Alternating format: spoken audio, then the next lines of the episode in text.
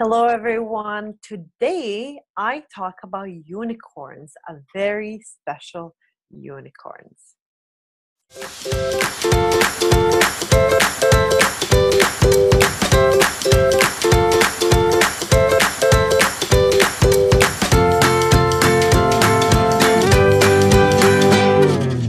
So it's very lonely to be a unicorn. And by unicorn, um, I mean those really, really, really special souls that just make you tremble with excitement. I recently worked with a client who is, um, you know, a unicorn kind. She's more beautiful than most people, uh, wiser than most, uh, smarter than most, and oh my goodness, inspirational and it was beautiful to watch her and just revel in in her beauty and in her gift and in the person that she is. But she's a unicorn and she's a lonely unicorn at it.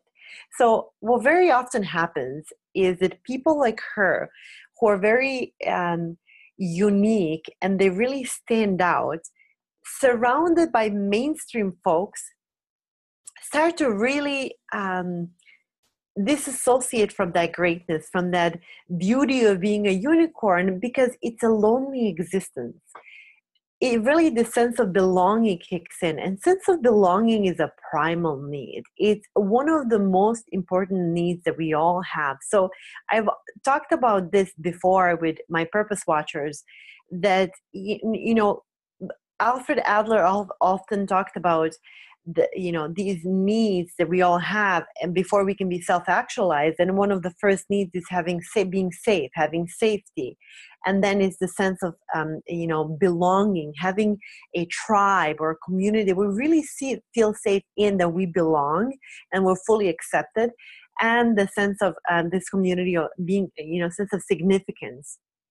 And belonging um, is is something that is almost more important to us because it is a primal need than self-actualization because we want to function in a society.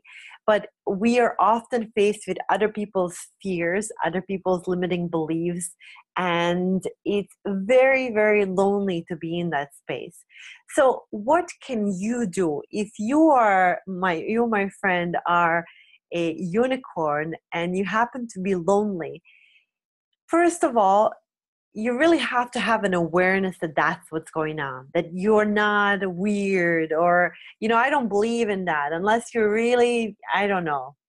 I don't even know what that would you know constitute what weirdness would constitute for me. But you if you're very unique and you stand out and you know you have so much to offer but that you express yourself different you know differently or you communicate differently they really have to be aware that that's what's going on going on. And it's not the question of self-worth and it's not the question of um, being good enough and being creative enough smart enough. And then the second question is to really find a way where you can uh, you know get to that um, belonging without sacrificing the the unicornness. I love that. I just made up that i made that up so, how can you do that? So, you need to seek out and find supportive people. Purpose Watchers group, I've been talking about it for, for days. It's probably, you know, one of the, the groups where you can come and feel that support and that connectedness. But I bet there are some people in your life that if you really dig deep that you can find you can always email me and say i'm feeling like a lonely unicorn and i'm just going to reply back and say high five unicorn keep going there's nothing wrong with you. But you know in all seriousness you do need to find the support um, whatever that looks like for you because that's going to be so incredibly meaningful in your in you maintaining the unicornness. Um, and she is you know my client is like a lena dunham unicorn and i adore her and i keep thinking about the things that she's going to do. And yes don't give that up. Be of this in the society but don't be of it.